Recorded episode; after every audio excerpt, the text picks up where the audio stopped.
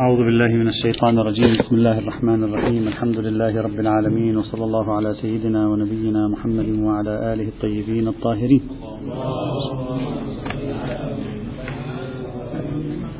قبل أن أبدأ لا بد أن أشير إلى أمر عدة مرات أشرنا له لا بأس بالتذكير. أنا دائما أثناء الدرس أشير إلى فكرة معينة. من المناسب أن يكتب فيها مقالة من المناسب أن يكتب فيها بحث. أنا فعلا يعني أحبذ أن الإخوة يشاركوا في كتابة موضوع من المواضيع المقترحة وأيضا أبدي استعدادي إذا كان الموضوع مناسبا وجيدا والكتابة كانت جيدة أن أساعد بمقدار ما يمكنني في نشره في بعض المجلات العربية في العالم العربي. هنا لا أدري ليس عندي مكنة ولكن ممكن أن أساعد في نشره في بعض المجلات العربية الموجودة في العالم العربي. فالإخوة يفكروا إذا أرادوا أن يكتبوا شيئا يكتبوا بحثا. أحيانا أقترح بعض الأفكار ممكن أن يذهبوا يكتبوا فيها. لا بأس أنا مستعد حتى للتعاون لإشراف إذا إذا إذا كان الأمر يحتاج إلى شيء من هذا القبيل. فليؤخذ مأخذ الجد يعني. حتى نستطيع من هذه الحلقة الطيبة يعني ننتج مجموعة من الأبحاث العلمية إن شاء الله تنشر ويستفيد منها الناس. كنا نتكلم في تمهيدات بحث آه، ما سمي بقاعدة العدالة. تحدثنا عن بعض المسارات التاريخية في التراث الفقهي الإسلامي. ثم دخلنا إلى الفترة الأخيرة وقلنا بأنه بدأت هناك أفكار متبعثرة صغيرة تنمو بذورا صغيرة للتفكير فيما سمي بقاعدة العدالة. وقلنا سنذكر ثلاثة نماذج أساسية. من باب المثال ولا يوجد نماذج أخرى أيضا. المثال الأول كان الشيخ الشهيد مرتضى مطهري رحمة الله تعالى عليه. ذكرنا مبناه وتفكيره في بعض كتبه. النموذج الثاني أو المثال الثاني الذي أريد أن أذكره وهو من الذين استعانوا بقاعدة عبروا عنها بقاعدة العدل والإحسان هو الشيخ محمد مهدي شمس الدين رحمة الله تعالى عليه. الشيخ شمس الدين أيضا كان مثل الشيخ المطهري ومثل السيد الشهيد الصدر يحمل هم تنظيم الصورة الكاملة للإسلام وعدم وجود تهافتات وتناقضات فيها على المستوى المجتمعي وعلى المستوى آه، السلطوي عموما. ولذلك فكر دائما في كيف نستطيع أن نقدم فقها آه، يمثل لوحة كاملة ويمثل قطعة كاملة متكاملة تستطيع أن يعاضد بعضها بعضا. وهذه كانت من همومه وهي هموم آه، أرجو من الإخوة أن لا يستهينوا بها. هؤلاء لم يفكروا عبثا في هذه الموضوعات. أحيانا حتى تستطيع أن تدرك الآخرين يجب أن تكون في موقعهم. هؤلاء لم يفكروا عبثا في هذه الموضوعات. شيء ما جرهم لحل هذه المشاكل. ربما أنت تكون في مكان معين لا تشعر بالمشكلة أصلا. ولكن هم كانوا في موقع شعروا فيه بالمشكلة. فلا بأس أن نتقمص شخصياتهم لنفهم لماذا وصلوا إلى هذا المكان ولماذا يفكرون في هذه الحلول أصلا. شيخ شمس الدين قال يوجد عندي ناظم يستطيع أن يلقي بلون متناسب واحد في كل أطراف الشريعة وأطلق على هذا الناظم اسم أدلة التشريع العليا. بحث أدلة التشريع العليا. نحن إن شاء الله تعالى مفصلا سوف نبحثه في درس الأصول في قسم نظرية المقاصد عندما نصل إليها لأن نظرية أدلة التشريع العليا التي طرحها الشيخ شمس الدين هي شكل شيعي لنظرية المقاصد تحاول أن تخرج نظرية المقاصد وفق أصول شيعية. في تقديري وفي قراءتي لنظرية الشيخ شمس الدين هو لا يقول هكذا لكن في تحليل نظرية أدلة التشريع العليا التي طرحها العلامة شمس الدين رحمه الله يمكن أن نقول عنها شيئا من هذا القبيل. الشيخ قال توجد في الشريعة نوعين من الأدلة أدلة التفصيلية في الأبواب المختلفة في العبادات في المعاملات في الحكم الفلاني في الحكم الفلاني وهي أدلة المسائل الفقهية. ويوجد نوع آخر من الأدلة يسميه هو بأدلة التشريع العليا وهي أدلة فوقانية يعتبرها الشيخ أبي عن التخصيص. أبي عن التخصيص في ذات الشريعة ولديها قدرة الحكومة على جميع الأدلة التفصيلية بحسب رأيه بحسب رأيه لديها قدرة الحكومة والهيمنة على جميع الأدلة التفصيلية وليست بالتي هي مخصصة بالأدلة التفصيلية على عكس القاعدة التي نسير عليها في اجتهادنا الفقهي آه، السائد طيب. هذه الأدلة العليا عند الشيخ شمس الدين يقول ترأب الصدع وتستطيع أن تخفف من الفجوات الموجودة في الصورة. سأعطي مثالا. مثلا يقول واحدة من أدلة التشريع العليا برأيه مبدأ الأخوة الإسلامية. هو هذا مثاله هو لا أريد أن أعطي مثالا عنه. مثاله هو مبدأ الأخوة الإسلامية هو يذكره واحد من مبادئ التشريع العليا. يقول ليس قابلا للتخصيص يعني مبدأ تشريعي صارم. روح دستورية كما نسمى الآن الدستور لا يخصص. القوانين التي يسن البرلمان لا تخصص الدساتير القوانين التي يسن البرلمان خاضعة للدستور في قوانين العالم. لا, لا يأتي قانون البرلمان ويقول جئنا بقانون على خلاف الدستور ما حجتك؟ التخصيص أنا أريد أن أخصص الدستور. تخصيص الدستور غير ممكن. تخصيص الدستور له آلية خاصة. القوانين لا تخصص لا تخصص الدستور. يقول فإذا رأيت في مورد ما شيئا ينافي مبدأ الأخوة الإسلامية ماذا أقول؟ أقول إما هذا لم يصدر من الشارع أو هو حكم ولائي زمني أحمله أرد علمه إلى أهله إلى آخره أخترع له تأويلا ما بحيث لا يستطيع أن يصادم الدستور في أصل الشرع لا يصادم المبدأ المنهجي في أصل الشرع مثلا إذا وجدت رواية تقول غير الشيعي يجوز غيبته يجوز بهتانه يجوز سبه يجوز الوقيع فيه يجوز لعنه إلى آخره. هذا يقول هذا لا تتناسب. هذا أصل دستوري. دليل من أدلة التشريع العليا إنما المؤمنون إخوة وهذا يناقض هذا هذه القانون الأصلي ويخرقه خرقا شديدا وبالتالي يجب علي أن أرفع اليد عن هذه الجزئيات الخارقة وأقول هذه ربما تكون لها خصوصية زمنية حكم ولائي وليست حكما من أصل الشرع. وبالتالي عندما تنظر إلى هذه القواعد العليا تستطيع هذه القواعد مثل المحدلة. أدري المحدلة واضحة الكلمة باللغة العربية. هذه التي يرتبون فيها الزفت الموجود على الأرض. ها؟ آه. نعم. الحادلة في في اللهجة العراقية. هذه الأدلة التشريع العليا تصبح مثل المحدلة.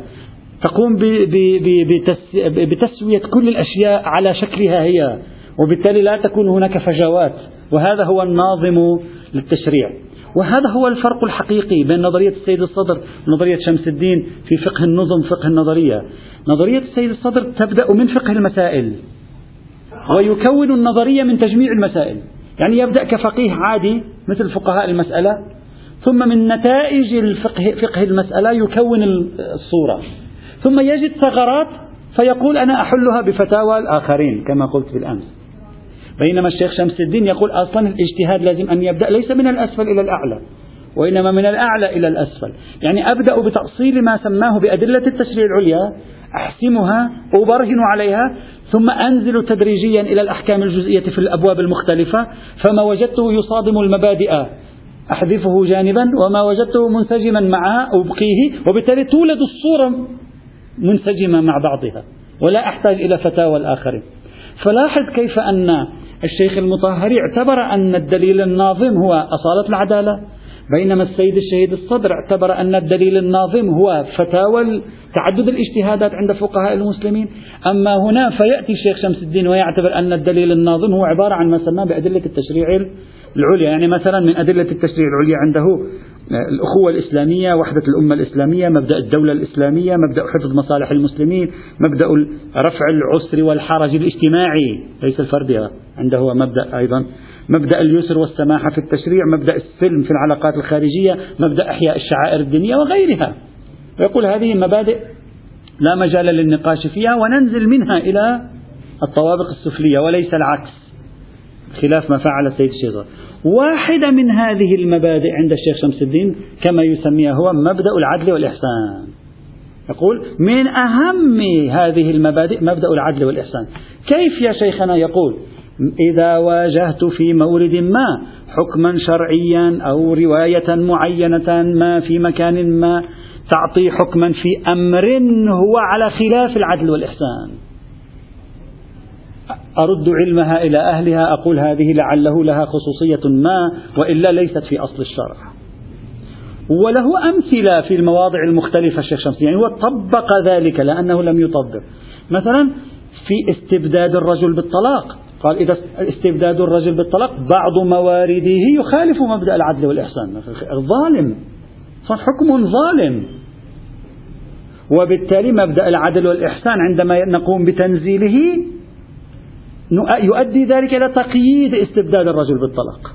وفتح الباب لوسيلة لإجراء الطلاق غير الرجل نفسه. وبالتالي بهذه الطريقة يخفف من تصادم التفاصيل الأحكامية مع مبدأ العدل والإحسان. إذا قاعدة العدل عند الشيخ شمس الدين موجودة على ما يبدو.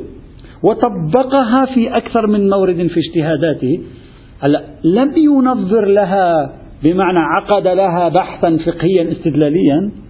كل ما فعله أنه قال تدل عليها النصوص القرآنية خاصة قوله تبارك وتعالى إن الله يأمر بالعدل والإحسان. طبعا هناك مفروضات عند الشيخ شمس الدين سنشرحها عندما نذكر الأدلة. إن الله يأمر بالعدل والإحسان. كيف تدل على قاعدة العدالة؟ لا بد من سلسلة من المقدمات حتى تدل هذه الآية على قاعدة العدالة. وبدون إثبات هذه المقدمات لا تدل. ويبدو أن الشيخ عنده ثابتة لكن لم يبين وجه الثبوت فيها. إذا هذه تجربة ثانية بعد الشيخ المطهري وهي تجربة الشيخ شمس الدين أقرب إلى المزاج الفقهي. الشيخ المطهري أقرب إلى المزاج التنظيري الفلسفي العام. بينما الشيخ شمس الدين هذه المرة أقرب إلى مزاج التنظير الفقهي وتطبيق هذا التنظير في أبحاثه الفقهية المتنوعة. النموذج الثالث ولا أريد أن أطيل في النماذج فقط أريد أن نندمج في أصل الفكرة نفهمها ونندمج فيها. ما هي فكرة قاعدة العدالة؟ النموذج الثالث ومشيت مع النماذج بالتسلسل التاريخي قاعدة العدالة عند الشيخ الصانعي. ربما يمكن أن نعتبر أن الشيخ الصانعي من من أكثر الفقهاء المعاصرين الذين تطرفوا وانزاحوا أو انحازوا لقاعدة العدالة في أبحاثه الفقهية وفي تنظيراته لهذه القاعدة أيضا. حتى أشرح فكرته ومفهومه لأنه أكثر شخص ساهم في ذكر الأدلة. حتى نكون واضحين. هو أكثر شخص ساهم في ذكر الأدلة وفي تنقيح الموضوع في حوارات متعددة وفي بعض كتاباته وفي بحوثه الفقهية. باقتناص مجموعة البحوث أعتقد بأنه أكثر شخص في الوسط الإمامي إلى الآن ساهم في على مستوى طبقة الفقهاء ساهم في التنظير لهذا الموضوع الدخول في تفاصيله أكثر فأكثر.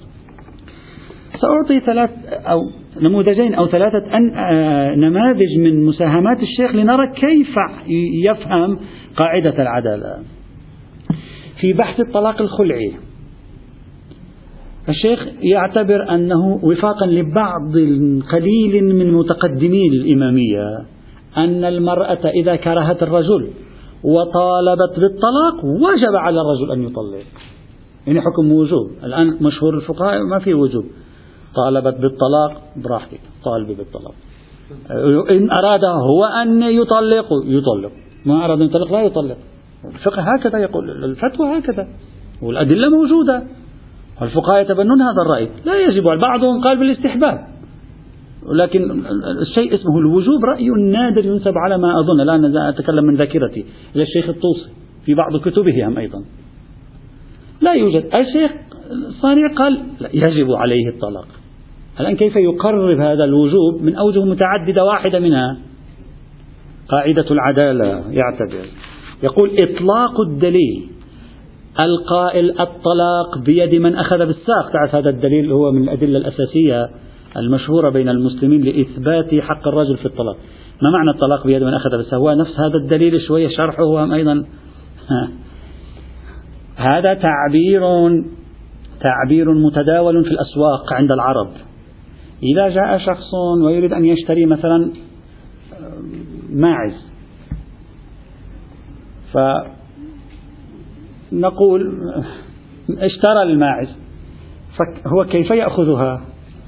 القصابين هكذا عندما ينقلون الماعز يأخذ الماعز من رجلها أو من ساقها ثم يشدها لأن الماعز ربما لا تمشي بيسر وسهولة فيأخذها. فنقول الماعز لمن أخذ ساقها وأخذ الساق خلاص هو طلع فالرواية تمثلت المشهد يعني بنوع من الكناية. لا ممكن بعضهم الآن يقول لك هذه إهانة عظيمة لا نريد أن نبحث في هذا الموضوع. لكن استخدمت التعبير الشائع في التداول العربي وقالت الطلاق بيد من أخذ يعني هو مالك الأمر أمر أن يتركها بيده. مثل الذي يشتري هذه الماعز هو مالك أمرها. وأمر أن يتركها ويرسلها بيده لأن الطلاق معنى كلمة الطلاق يعني الإطلاق الإرسال. أمرها بيده له أن يشدها وله أن يرسلها. الشيخ يقول هذا الحديث إطلاقه لا نقبل به. لأن إطلاق هذا الحديث يثبت استبداد الرجل في أمر الطلاق بالكلية. يقول لماذا؟ يقول لأنه حديث مخالف لمبدأ العدل ورفض الظلم في أحكام الإسلام. وقد بينا أنه لا حجية لظهور الدليل المخالف للأصول العقلية والنقلية المسلمة. يعني هو يعتبر أن أصل العدل ونفي الظلم أصل مسلم مدلول عليه بالعقل والنقل والمفروض أن كل دليل يخالف الدليل المسلم. ينبغي أن نرده. إما نرده من أصل صدورا أو نرده دلالة أو نرد إطلاق دلالته. هنا يريد أن يرد الإطلاق هو ولا يريد أن يرده في الأصل يريد أن يرد إطلاقه. يقول لا نقبل بذلك أبدا. فهذا مورد طبق فيه مبدأ العدل أو قاعدة العدل وقال لا نتمسك بإطلاق الدليل. الآن قاعدة العدل صارت عنده مثل الشيخ شمس الدين تقيد الأدلة التفصيلية. هذا مثلا نموذج. نموذج آخر في موضوع العوض في الطلاق الخلعي. تعرفون أيضا في موضوع الطلاق الخلعي توجد مسألة أيضا عويصة بينهم فيها بحث كثير وهي مسألة العوض. هل إذا جاءت المرأة التي تريد الطلاق الخلعي وبذلت ما تستحقه هي من الرجل. قالت له يا أخي أنت لك, لك في لي في ذمتك المهر ولي في ذمتك كذا وكذا وكذا. أنا هذا الذي لي في ذمتك لا أريد طلقني. الفقهاء هنا منقسمون إلى اتجاهين. اتجاه غير المشهور يقول فدية طلاق الخلع فقط ما كانت المرأة تستحقه من الرجل. وبالتالي الرجل إذا أراد أن يطلق خلعا لا يزيد عن هذا المقدار. يقول أعطيني أزيد. لا. الرأي الثاني وهو الرأي المشهور يقول لا ما في موجب لكي نخصص بالمقدار الذي هو المهر مثلا. بإمكانه أن يقول تنازلي عن كل ما تستحقين في ذمتي وأريد شيئا إضافيا. مثلا أريد سيارة أريد ألف دولار أريد عشرة ألف دولار. أي شيء يمكن أن يقول لا مشكلة. وبالتالي إن قبلت هي هو بإمكانه أن ينتقل إلى الطلاق الخلع الذي هو أيضا ليس بواجب عليه عند المشهور فإذا فعله أخذ المقابل اللي هو إسقاط ما في ذمته وزيادة. الشيخ يبحث عن هذه المسألة. يقول هذا أي جعل العوض في الطلاق الخلعي أزيد من المقدار الذي لها في ذمته. هذا مخالف لمبدأ العدل أيضا هذا ليس صحيحا. الآن لاحظ عبارة الشيخ بالنسبة إلينا مهم. يقول إن الحكم المستفاد من صحيحة زرارة صحيحة. صحيحة هذه التي تدل. أنا بحث العوض في طلاق الخلع بحثته في مقالة مفصلة في كتاب دراسات الفقه الإسلامي. طبعا دون أن أستعين بقاعدة العدالة. وتوصلت إلى أن العوض لا يكون أزيد من مما مما تستحق هي عليه يعني في ذمته. يقول إن الحكم المستفاد من صحيحة زرارة وموثقة سماع والروايات المطلقة الدالة على أنه يمكن للرجل أخذ أي مقدار أراده من المرأة على أن يطلقها مخالف للعدل الذي يعد جزءا من الأصول الإسلامية المسلمة. ويشرح رأيه في قاعدة العدالة في هذا الموضوع. ثم يقول والمهم في هذا المجال أن تحديد العدالة وعدم الظلم في غير التعبديات يرجع إلى العقلاء. هذا هو المهم. يعني المهم بالنسبة لي لما تقول الآية إن الله يأمر بالعدل العدل لا يقصد المولى من العدل مفهوم لا يدركه إلا الأوحد من الناس. العدل هو العدل الذي يدركه العقلاء هذا العدل. تشخيص العقلاء للعدل هذا هو العدل الذي تريده الآية. وهذا هذا جزء مهم من قاعدة العدالة. هذا جزء مهم من قاعدة إن, إن أنك إن قلت العدل باللوح الواقع ممكن يشكل حينئذ كيف نصل إلى العدل بلوح الواقع. أما إن قلت العدل بحسب الفهم العقلاء للعدل قال لك الشيخ أتمسك بالآية؟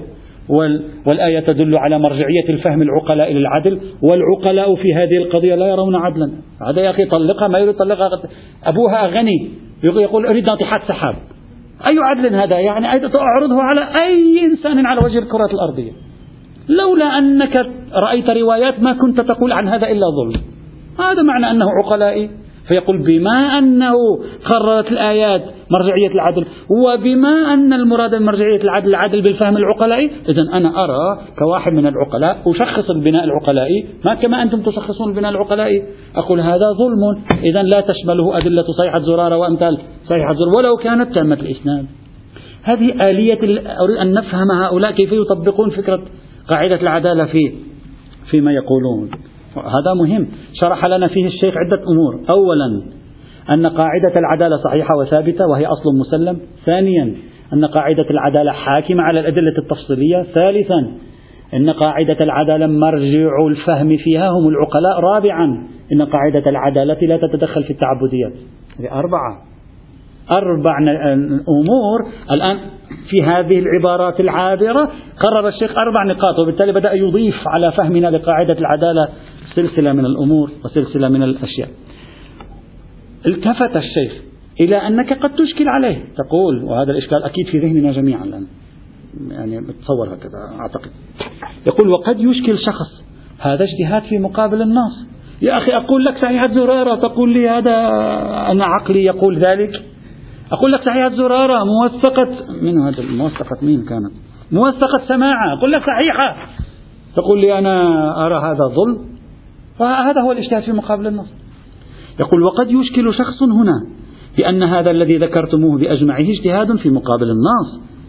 ذلك أن الحكم الذي تعدونه ظالما قد استفيد من الرواية الصحيحة التي تملك في بعضها دلالات نصية صريحة. كيف بإمكانك أن تتجرأ وتقول أنا أطرح هذه الرواية الصحيحة لأنه أنا هكذا أفهم أن هذا ظلم؟ وهذا هو الاجتهاد في مقابل النص. يجيب الشيخ. يقول لكن هذا الإشكال غير وارد. وذلك أن أوامر المعصومين عليهم السلام ورواياتهم جعلت ملاك صحة الروايات وحجيتها عدم مخالفتها للقرآن.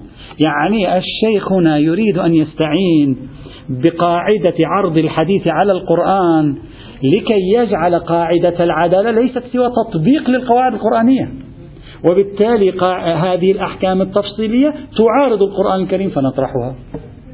وبالتالي يقول أنا لا أقوم باجتهاد في مقابل النص أنا أقوم في باجتهاد داخل النصوص.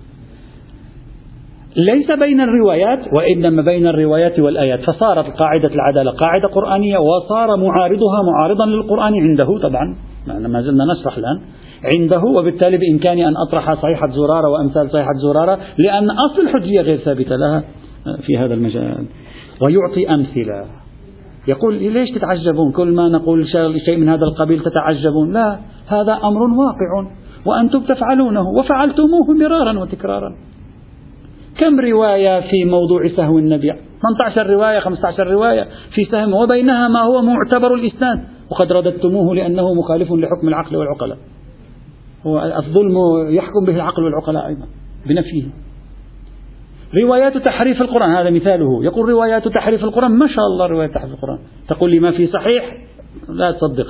توجد فيها روايات صحيحة بلا نقاش على جميع المباني الرجالية.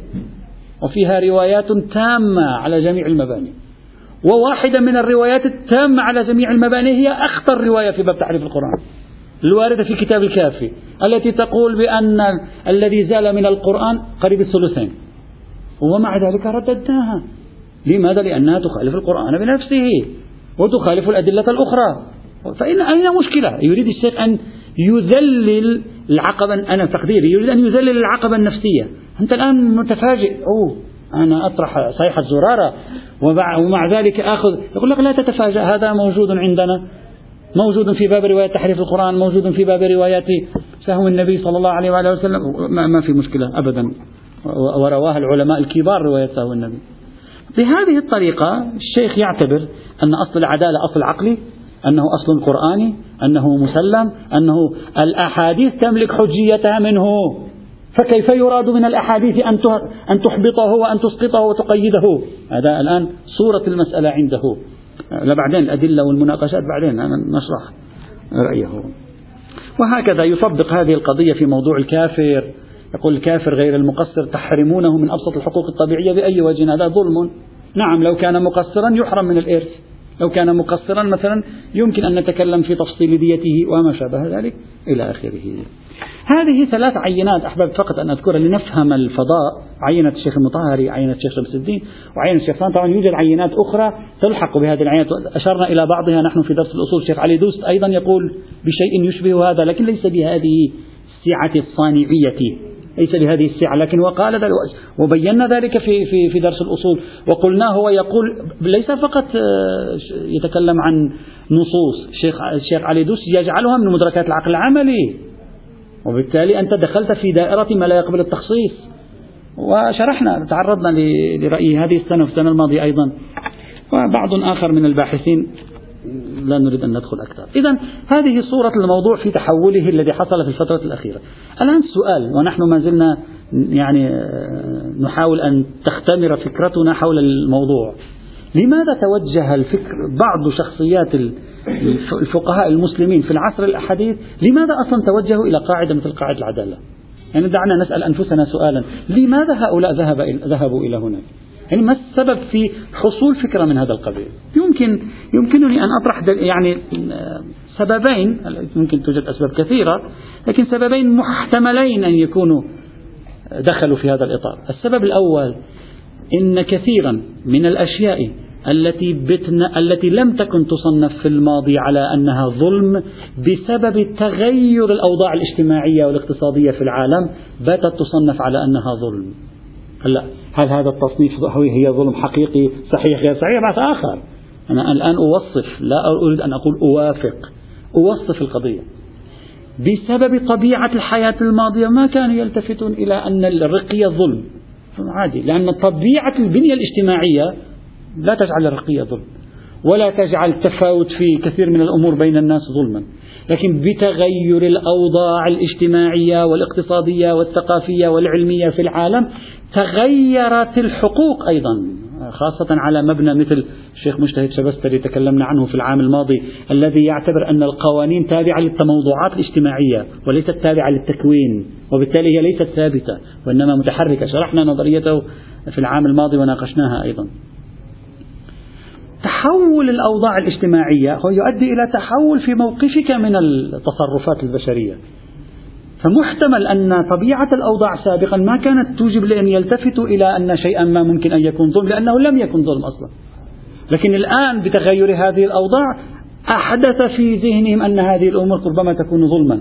وبالتالي بدأ هذه فكرة وجود أحكام ظالمة في النصوص تأتي على الذهن. وبدأ الفقيه يحاول أن يخرج من هذه المشكلة فربما يكون ذلك أدى به إلى أن يذهب إلى قاعدة العدالة وتصور هو أنها صحيحة وذهب إلى محاولة تذليل هذه العقبات عبر قاعدة اسمها قاعدة العدالة أو قاعدة العدل والإنصاف. وبالتالي مجرد عدم وجود هذه القاعدة في كتب الأصوليين أو الفقهاء لا يعني أنها يعني مثلا بدعة أو أنها خطأ لأن القواعد الفقهية والأصولية كما تعرفون تولد بمرور الزمان وهذا واضح.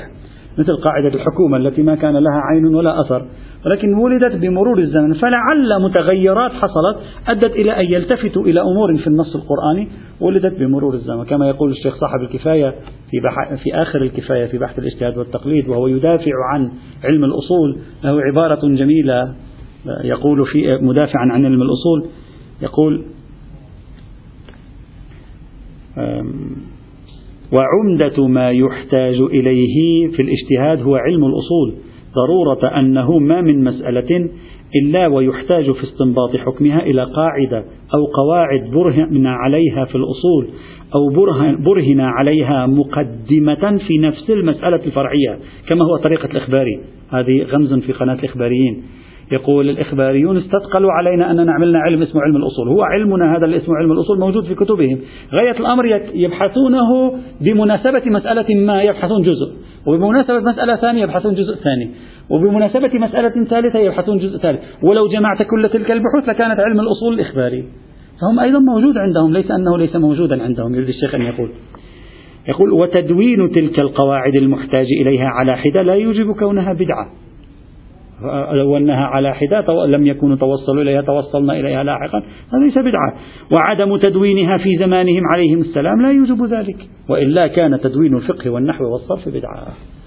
فإذا ممكن تكون المتغيرات أحدثت في الذهن تصور عن بعض السلوكيات أنها ظالمة فجاء الفقيه يريد أن يحل هذه المشكلة.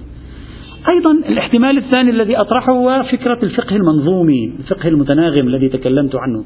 قاعدة العدالة تسهل كثيرا على الفقيه أن يصطنع فقه نظم فقه نظرية فقه قادر على أن يطبقه كمنظومة متكاملة. فربما هذا الذي ألجأ بعضهم أيضا إلى أن يذهبوا إلى يعني آه، رأب هذا الصدع وحل هذه المشكلة عبر نظرية قاعدة العدالة مثلا. وعلى أي حال ربما أحيانا يكون الدافع لهؤلاء الفقهاء أو هؤلاء العلماء والباحثين ربما يكون الدافع لهم شعورهم بالتهافت ما بين الكليات الدينية والجزئيات الدينية. وهذه أرجو أن نفكر فيها جيدا إخواني الأعزاء.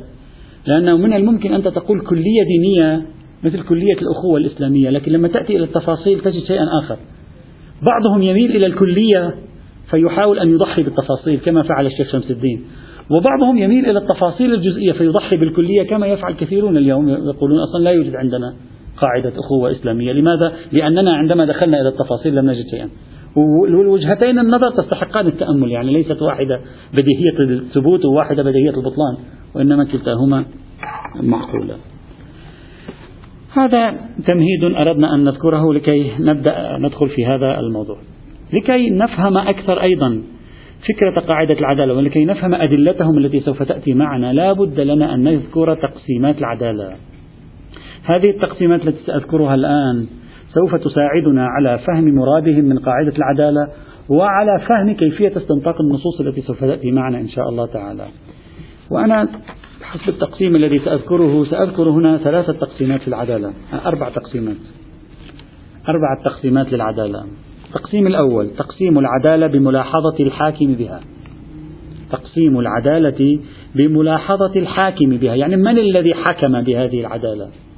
ويمكن ذكر خمسة أقسام العدالة بملاحظة الحاكم بها. أرجو التأمل فيها لأن هذه مهمة بالنسبة إلينا فيما بعد. أولا العدالة الشرعية وهي العدالة التي يحكم بها الشارع سبحانه وتعالى. ثانيا العدالة العقلية وهي العدالة التي يحكم بها العقل. ثالثا العدالة العقلائية وهي العدالة التي يحكم بها العقلاء بناء على أن حكم العقلاء غير حكم العقل. في معركة هنا في هذا الموضوع. بل أن حكم العقلاء غير حكم العقل. أما لو قلنا ليس حكم العقلاء بما هم عقلاء إلا نفس حكم العقل كما يرى بعضهم فلا يوجد حينئذ آه، شيء اسمه العدالة العقلائية بل العدالة العقلائية تكون هي بنفسها العدالة العقلية. يعني إن حكم الشارع بأن هذا عادل فنقول هذه عدالة شرعية. إن حكم العقل بأن هذا عدل وظلم فنقول هذه عدالة عقلية. إن حكم العقلاء بما هم عقلاء بعدالة كذا وعدم عدالة كذا فنقول هذه عدالة عقلائية لأن الحاكم بها هم العقلاء. النوع الرابع العدالة العرفية. وهذه أيضا خلينا نهتم فيها لأن هذه هي المحور التنازعات سوف تأتي العدالة العقلائية والعرفية. وهي ما المراد مرادنا من العدالة العرفية؟ العدالة التي يكون الحاكم بها هو العرف. العرف يلاحظ الزمان والمكان فيقول هذا عادل. العرف يلاحظ الزمان والمكان فيقول هذا عادل. نحن اليوم مثلا نقول الأمر الفلاني ليس بعدل ظلم. ربما قبل ألف سنة العرف يقول هو عدل. فيكون بالنسبة إلى ألف سنة عدل بالعدالة العرفية وهو اليوم ظلم خاصة بناء على التقسيم الرابع الذي سنذكره هو تقسيم العدالة بلحاظ الإطلاق والنسبية. هذا أيضا سنشير إليه إشارة سريعة إن شاء الله تعالى. إذا قلت العرف هو نفس العقلاء فيرجع العدالة العرفية العدالة العقلائية. العدالة رح يجي في هذا الموضوع. وأما إذا قلت لا العرف ليس نفس العقلاء. ممكن العرف يتغير ويتحول. والحكم العقلاء حكم واحد على امتداد الزمان والمكان. فيكون المراد من العدالة العرفية العدالة التي قد تلتقي مع العدالة العقلائية في الحكم وقد لا تلتقي معها في الحكم. النوع الخامس العدالة التوافقية. لا علاقة للأعراف هنا. يعني توافقنا على شيء من هذا القبيل. لا أننا مجرد اتفاق اتفاق بين شخصين بين مجموعتين. اتفقنا على أن هذا نعتبره عادلا. خلاص هذا هو عدل بالنسبة إلى اتفاقنا. خارج الاتفاق هو ليس بعادل عندنا. هذه هذا التقسيم الأول للعدالة إلى شرعية عقلية عقلائية عرفية وتوافقية. ما يعنينا هنا ليس الشرعية ولا التوافقية هذا أمرها واضح. ما يعنينا ثلاثة العدالة العقلية. والعدالة العقلائية والعدالة الشرعية. قيمة بحث العدالة في هذه هل هذه لها حجية أو لا؟ يأتي إن شاء الله. طيب. وبين هذه الأنواع من العدالة فروقات. مثلا العدالة العقلية غير قابلة للتخصيص. العدالة العقلية لا يمكن لي أن أخصصها لأن العقل إن قال بأن ألف يثبت له صفة العدالة بنحو العلية التامة لا يمكن للشرع أن يقول لا. وإن قال العقل بأن ألف مقتض للعدالة فلا يمكن للشرع أن يقول هو ليس بمقتض يمكن للشرع أن يضع مانعا يمكن للشرع أن يرفع الشرط أما لا يمكن أن يرفع الاقتضاء وهذا معنى أن الأحكام العقلية لا تخصص معنى الأحكام العقلية لا تخصص أن العقل لو وضع صفة على فعل إن وضعها بنحو العلية التامة فهذا معناه أن ذات الفعل عند العقل تقتضي هذه الصفة بنحو العلية التامة. ولا يمكن سلب الصفة عن الفعل حينئذ بمنظر العقل. وإن وضع العقل الصفة على الفعل بنحو الاقتضاء لا بنحو العلية التامة فهذا يعني أن ذات الفعل تقتضي وإن لم تكن بنحو العلية التامة لكنها تقتضي فلا يمكن سلب الاقتضاء عنها بدليل شرعي. أما لو قلنا بالعدالة العقلائية أو العدالة العرفية أو العدالة التوافقية يمكن الردع عنها فضلا عن تخصيصها. إن لم نرجع العدالة العقلائية إلى العدالة العقلية نعم يمكن الردع عنها فضلا عن تخصيصها لا إشكال في ذلك ولا ريب ولا يوجد أي محذور على الإطلاق على مبانيهم في هذا المجال. هذا التقسيم الأول. تقسيم ثاني. العدالة بملاحظة مجال جريانها. التقسيم الأول كان العدالة بملاحظة الحاكم بها. التقسيم الثاني العدالة بملاحظة مجال جريانها. وهذا هذا التقسيم لا حدود له. بإمكانك تضع مئة قسم للعدالة. مثلا العدالة السياسية. ما مقصود العدالة العدالة في مجال السياسة. في دائرة السياسة. تقول العدا مثلا العدالة السياسية كما يعرفونها اليوم هي أن يصبح جميع الأفراد قادرون على تحديد مصيرهم وتقرير مصيرهم. العدالة الاقتصادية أن يكون جميع الأفراد متساوون في قدرتهم على توظيف وسائل الإنتاج وإمكانات الإنتاج وفي وفي قدرتهم على الوصول إلى المنتجات اللي هي نسميها العدالة التوزيعية. العدالة الاجتماعية قدرة جميع الأفراد على توظيف جميع الإمكانات الموجودة في المجتمع. العدالة الثقافية والعلمية. قدرة جميع الأفراد على التعليم والتعلم. يكون متوفر لهم التعليم والتعلم. ولهم حق في إبداع المعرفة. إنتاج المعرفة. قدرة علمية. ثقافية. بأي مقدار عدالة أسرية. العدالة في داخل الأسرة. في أي مجال تفرض تضع العدالة؟ يكون مجال العدالة هو هذا المجال. وهذا لا يعنينا كثيرا حاليا. التقسيم الثالث. تقسيم العدالة بملاحظة حجية الحكم بها.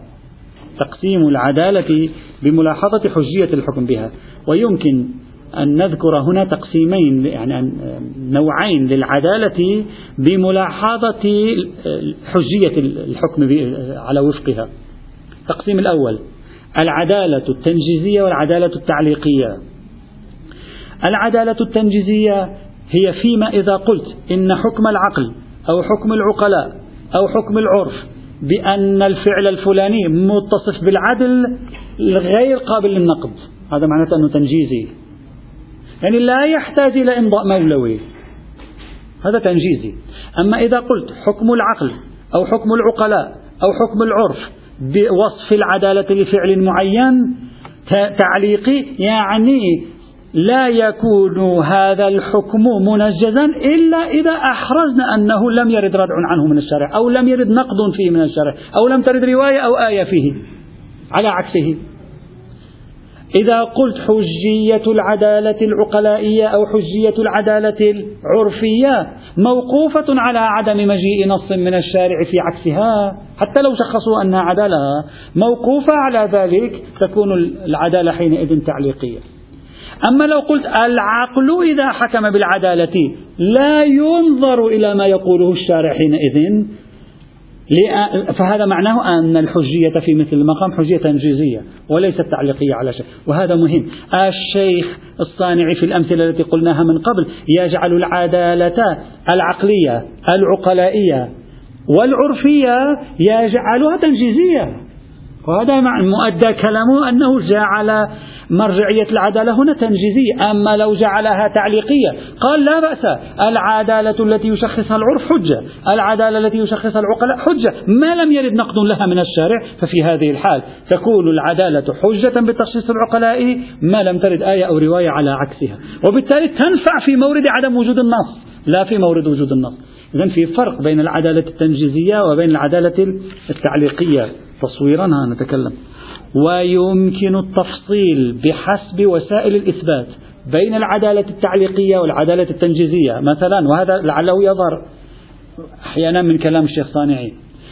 إذا كان الدليل الشرعي يقينيا كالتواتر فالعدالة العقلائية والعدالة العرفية تعليقية يعني معلقة على عدم مجيء دليل قطعي من الشارع. أما إذا كان الدليل الآتي من الشارع خبرا أحاديا أو دلالة ظنية فإن حجية العدالة العقلائية والعدالة العرفية تنجيزية. بل على العكس من ذلك حسب كلام الشيخ الذي قرأنا قبل قليل. تصبح حجية دليل حجية خبر الواحد تعليقية معلقة على أن لا يفيد ما يناقض العدالة العقلائية والعدالة العرفية بالعكس تماما عنده. وبالتالي ممكن تكون العدالة العقلائية أو العدالة العرفية أو العدالة العقلية تنجيزية وممكن تكون تعليقية. وممكن نقول بالتفصيل بين العدالة العقلية والعدالة العقلائية والعرفية. وممكن نقول بتفصيل آخر داخل وسائل الإثبات بين الإثبات الشرعي اليقيني والإثبات الشرعي غير اليقيني. في الإثبات الشرعي اليقيني تكون العدالة تعليقية بينما في الإثبات الشرعي غير اليقيني تكون العدالة تنجيزية بل يكون الإثبات غير اليقيني هو التعليقي. هذه تصويرات للقضية حتى إذا دخلنا الموضوع نفهم. وآخر تقسيم هو التقسيم بلحاظ الإطلاق والتقييد. وهذا بحث فلسفي في فلسفة الأخلاق. هل القواعد الأخلاقية مطلقة أو أنها نسبية؟ إذا قلت بأنها نسبية فتح الباب أمام الذين يريدون القول بأصالة العدالة هنا. بمجرد أن تتكلم عن نسبية القيم الأخلاقية فتحت بابا نسبية حتى في التطبيق نتكلم فتحت الباب واسعا أمامهم. صاروا في فسحة من أمرهم. لأنهم حينئذ لن يواجه ولن يصادموا النصوص. سيقولون النصوص كانت تتكلم عن عدالة في ذلك الزمان ونحن الآن نتكلم عن عدالة في هذا الزمان. وبالتالي النصوص لا تشملنا من الأول. وتفصيله سيأتي إن شاء الله. إذا هذه تقسيمات أربع. أو أربعة للعدالة تقسيم بلحاظ الحاكم تقسيم بلحاظ الحجية تقسيم بلحاظ الإطلاق والنسبية وتقسيم بلحاظ مجال تداول العدالة. لا بأس ب آه، يعني الالتفات إليها حتى نبدأ إن شاء الله غدا بعرض أدلتهم الأصلية في المقام ونرى ماذا تعطي هذه تعطي شيء أو لا تعطي شيء أو تعطي نصف شيء. والحمد لله رب العالمين.